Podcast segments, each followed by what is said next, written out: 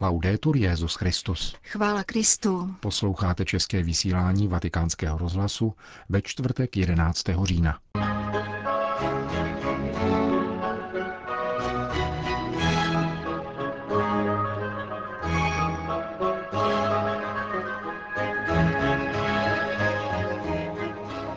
Papež při raním v kapli domu svaté Marty kázal o zápase s Bohem v modlitbě. Na periferii o synodě nikdo neví, říká italský Saletín.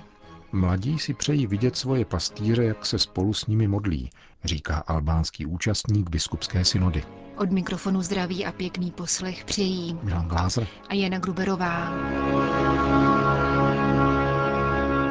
Zprávy vatikánského rozhlasu.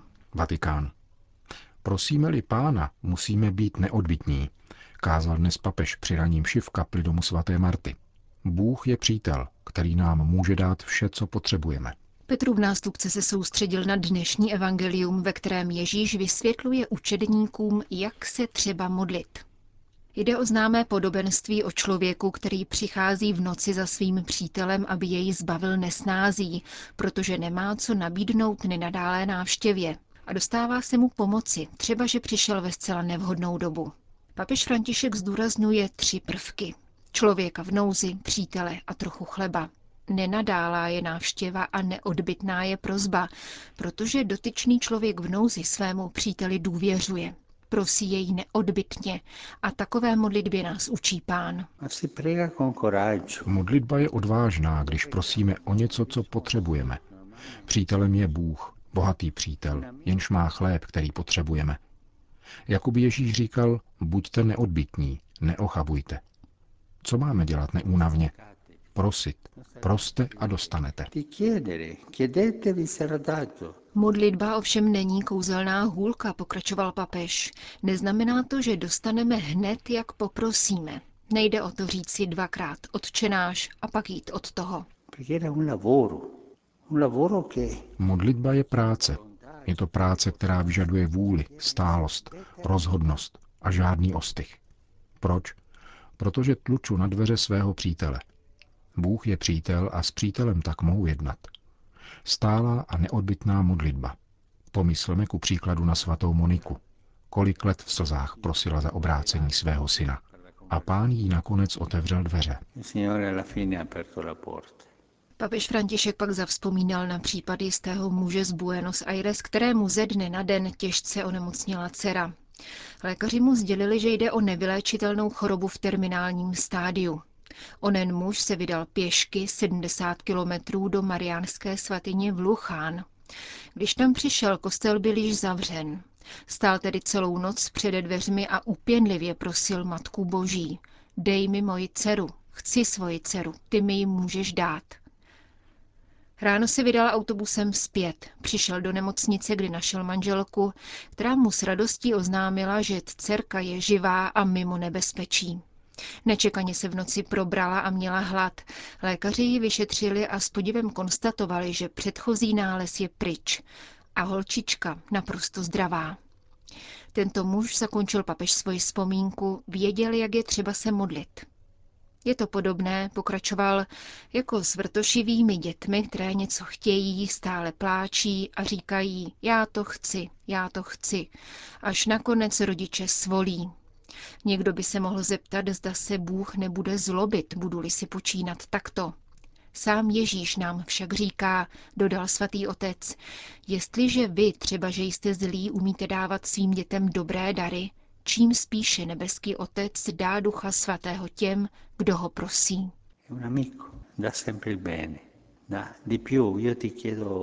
Je to přítel, vždycky prokáže dobro a dá ještě víc. Prosíš ho o řešení problému, který on vyřeší a ještě ti k tomu dá Ducha Svatého. Přemýšlejme trochu, jak se modlím. Jako papoušek. Modlím se tak, že mi leží prozba na srdci, Bojuji v modlitbě s Bohem, aby mi dal to, co potřebuji, pokud je to dobré. Učme se z dnešního evangelia, jak se modlit. Kázal papež František při raním v kapli domu svaté Marty. Vatikán.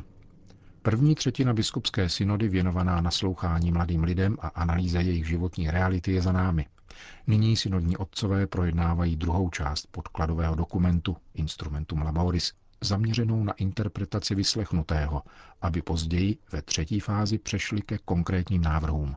Synodní otce, kteří vystoupili v aule během posledních kongregací, znepokojují maskované totalitarismy, vnucující falešné silogizmy a také populismus vážně ohrožující evropskou integritu.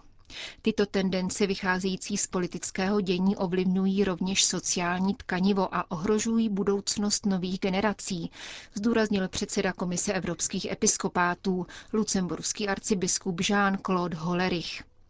Jako evropského biskupa mne silně zneklidňuje nový populismus, který může zničit evropskou integraci. Možná nemusíme souhlasit s některými jejími aspekty, ovšem je jisté, že všeobecně zaručila našemu světadílu mír.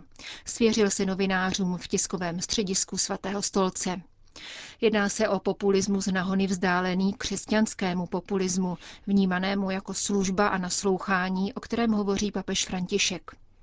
Na synodě se nemluvilo o politice, avšak pokud církev tvrdí, že je třeba se ujmout nejslabších článků společnosti, dává tím odpověď na populismus.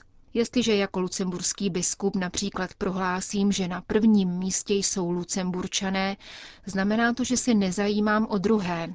Zatímco když se v rámci církve soustředíme na nejslabší, nejchudší a marginalizované lidi, uskutečňujeme výbornou prevenci proti populismu. Uvedl arcibiskup, který před několika měsíci nastoupil do čela komise Združující biskupské konference Evropské unie. Jiným směrem se ubíraly příspěvky varující v synodní aule před různými typy totalitarismů, které dnes přitahují mladé lidi, časově vzdálené ranám zasazenými totalitními režimy. Řeč je o zamaskovaných totalitarismech navádějících ke klamným úsudkům, vysvětlil kardinál Carlos Aguitarretes. Arcibiskup Mexika na synodě tlumočil svědectví jednoho středoškolského profesora, který popisoval příběh 14-letého chlapce utonulého v řece podle pochybného internetového návodu. Mladí a dospívající lidé jsou nejčastěji obětí této ideologické totality, která s nimi manipuluje na webu a sociálních sítích a je mnohem zákeřnější než totalita na hospodářském a politickém poli. Kardinál Retes se rovněž vyjádřil k silným slovům papeže Františka při středeční generální audienci, jimiž přirovnal potrat k objednávce nájemního vraha. Země, které roku 1948 zakládaly Organizaci spojených národů, sepsali 18 všeobecných práv týkajících se každého člověka. Další úžej vymezená práva se proti nim nemohou stavět. Mezi základními lidskými právy je také právo na život. Papež František pouze připomenul, že právo ženy se v tomto případě podřizuje základnímu právu na život, objasnil mexický kardinál. Katolická agentura SIR informovala o příspěvku delegáta Belgické biskupské konference monsignora Žána Kokerolse, podle něhož nelze vyloučit, že by mladí ženatí katolíci mohli pocítit povolání ke kněžství. Jsem přesvědčen, řekl pomocný biskup Bruselu, že někteří mladí muži, kteří ze svého křestního povolání vyvodili povolání k manželství, by rádi odpověděli, zde jsem, kdyby je měla církev povolat ke kněžské službě.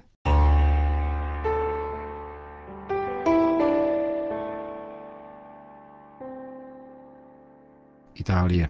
V neapolské čtvrti Scampia, považované za symbol městských periferií, se témata diskutovaná na biskupské synodě jeví jako cosi notně vzdáleného. Mladé lidi tu spíše zajímá, jak si vydělat na živobytí, uvedl pro naše mikrofony bratr Enrico Muller z kongregace misionářů Matky Boží z Lasalet. Skampia je nejlidnatější čtvrť Neapole. Převažují v ní ilegální stavby, drží smutný národní rekord v nezaměstnanosti a organizované kriminalitě. Vycházející církev zde zastupují nejenom saletíni, ale také jezuité a odvážní faráři místní církve. Řekněme si popravdě, že to, co se děje v centru, se jen málo vztahuje na lidi, kteří se potýkají s mnohem naléhavější a mnohonásobně složitější problematikou. Zejména pro naše mladé lidi je namáhavé sledovat synodní témata a stotožňovat se s nimi, protože jejich hlavní starostí je najít práci a uživit se. Synoda se jich netýká. Navíc média o synodě vůbec nemluví, stejně jako se to dělo s druhým vatikánským koncilem, takže je úkolem nás, křesťanů, abychom její obsah přenesli do každodennosti. Přitom si musíme být vědomi, že to vyžádá dlouhý čas. Papež František ale v apoštolské exhortaci Evangelii Gaudium připomíná, že důležité je spustit proces, nikoli pouze něco podnikat.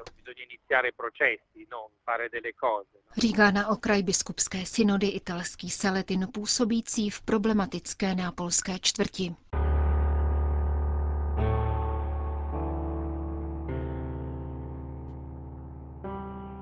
Vatikán. Jeden z účastníků biskupské synody o mládeži, ordinář albánské diecéze Leze, města s přibližně 16 tisíci obyvateli, monsignor Otávio Vitale, říká pro vatikánský rozhlas.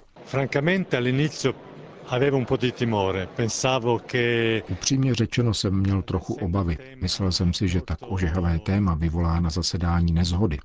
A namísto toho jde všechno velmi dobře. Panuje mezi námi velká zhoda. Říká biskup z Albánie, který vnímá jako zásadní věc touhu mladých lidí po eucharistické adoraci.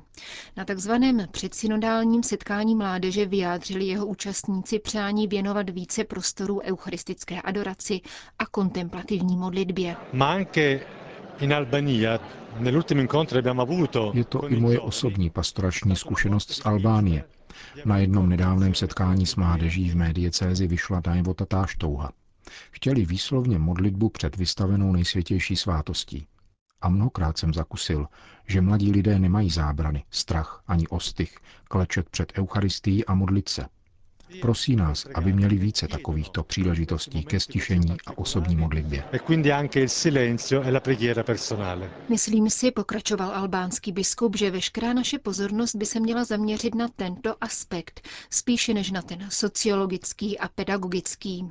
Myslím, že mladí potřebují vnímat, že jejich pastýři k ním chovají obzvláštní lásku a proto jim dávají prostor a čas k modlitbě a adoraci. Stando con loro, non soltanto organizzare a to tím, že s nimi jsou a nikoli pro ně jenom něco organizují.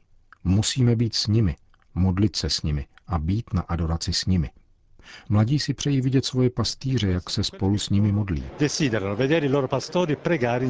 Myslím, že eucharistická adorace, dodává monsignor Vitáli, je nejenom způsob, jak přitáhnout mladé lidi, kteří se církvi vzdálili a kteří podle mého názoru tyto momenty vyhledávají, aby si urovnali svůj vztah ke Kristu a církvi, ale také je to způsob, jak objevit eventuální povolání k řeholnímu a kněžskému životu. Myslím, že synoda je na správné cestě, která v budoucnu přinese plody, říká jeden z jejich účastníků, albánský biskup Otávio Vitali.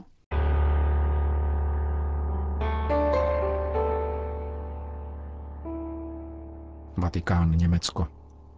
Vatikánské nakladatelství se také letos účastní 70. ročníku Mezinárodního knižního veletrhu ve Frankfurtu nad Mohanem, kde vystavuje veškerou knižní produkci tohoto roku a informuje o nových edičních počinech. Řadí se tak k dalším sedmi tisícům účastníků ze stovky zemí, kteří až do neděle představují svou práci v deseti veletržních pavilonech. Letošním čestným hostem veletrhu je Gruzie. Naším cílem je přinášet světu papežova slova, vysvětluje nový ediční ředitel nakladatelství minorita otec Giulio Cesareo a zároveň zhromažďovat hlasy církve z celého světa. Veletržní stánek proto seznamuje s novými edičními řadami, které se zabývají magistériem i s knižní produkcí vatikánských muzeí. Zároveň je frankfurtský veletrh příležitostí k premiéře nového loga vatikánského nakladatelství, které se na začátku tohoto roku začlenilo do Úřadu pro komunikaci.